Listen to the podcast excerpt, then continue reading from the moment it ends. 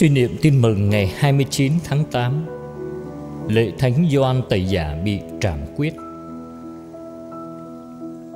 Tin mừng Chúa Giêsu Kitô theo Thánh Marco Số là vua Herode đã sai người đi bắt ông Gioan và xiềng ông trong ngục. Lý do là vì vua đã lấy bà Herodia, vợ của người Anh là Philippe, mà ông Gioan lại bảo ngài không được phép lấy vợ của anh ngài. Bà Herodia căm thù ông Gioan và muốn giết ông nhưng không được. Thật vậy, vua Herode biết ông Gioan là người công chính thánh thiện nên sợ ông và còn che chở ông. Nghe ông nói, nhà vua rất phân vân nhưng lại cứ thích nghe. Một ngày thuận lợi đến, nhân dịp mừng sinh nhật của mình, vua Herode mở tiệc thết đãi bá quan văn võ và các thân hào miền Galilee. Con gái bà Herodia vào biểu diễn một điệu vũ, làm cho nhà vua và khách dự tiệc vui thích. Nhà vua nói với cô gái, Con muốn gì thì cứ xin, ta sẽ ban cho con.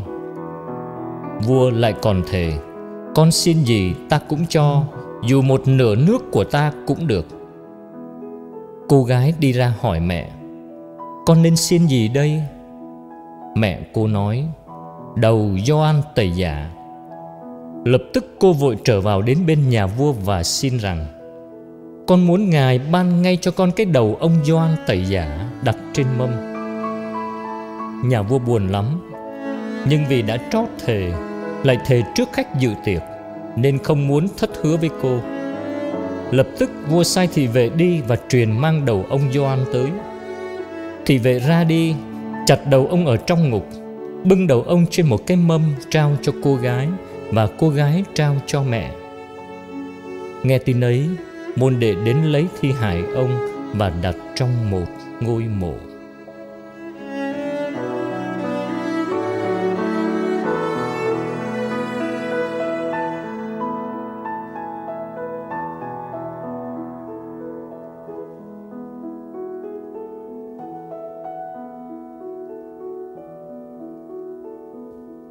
Sứ điệp để sống ơn gọi ngôn sứ như Thánh Gioan tẩy giả Người Kitô hữu phải can đảm làm chứng cho sự thật Ngăn chặn sự xấu và dám chấp nhận đau khổ vì tin mừng Lạy Chúa Giêsu, Thật là chua xót nhưng cũng thật hào hùng khi đầu của Thánh Gioan nằm trong tay một vũ nữ. Quyền lực của sự dữ tỏ ra mạnh mẽ Thắng thế áp đảo. Còn quyền lực của sự thiện có vẻ mong manh, Yếu đuối, Bị bóp dẹp trong lòng bàn tay. Cái chết của Thánh Gioan cho con hiểu rằng, Đam mê tội lỗi làm cho lòng người ra mù quáng. Lôi kéo từ tội này đến tội khác, Từ sai lầm này đến sai lầm khác. Người này phạm tội kéo theo người khác phạm tội. Người phạm tội ngày càng đông sự xấu ngày càng lan rộng. Trong khi đó, ít người dám sống công chính, ít người dám nói sự thật, ít người dám ngăn chặn sự ác và lôi kéo người khác làm điều thiện. Chính con cũng chẳng sống được như vậy.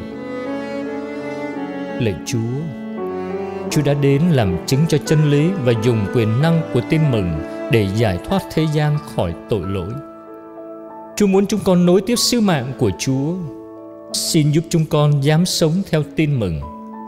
Xin Chúa đừng để chúng con vì những đam mê, vì những mối lợi hay vì sợ bị thua thiệt cười chê mà rời xa lối sống tin.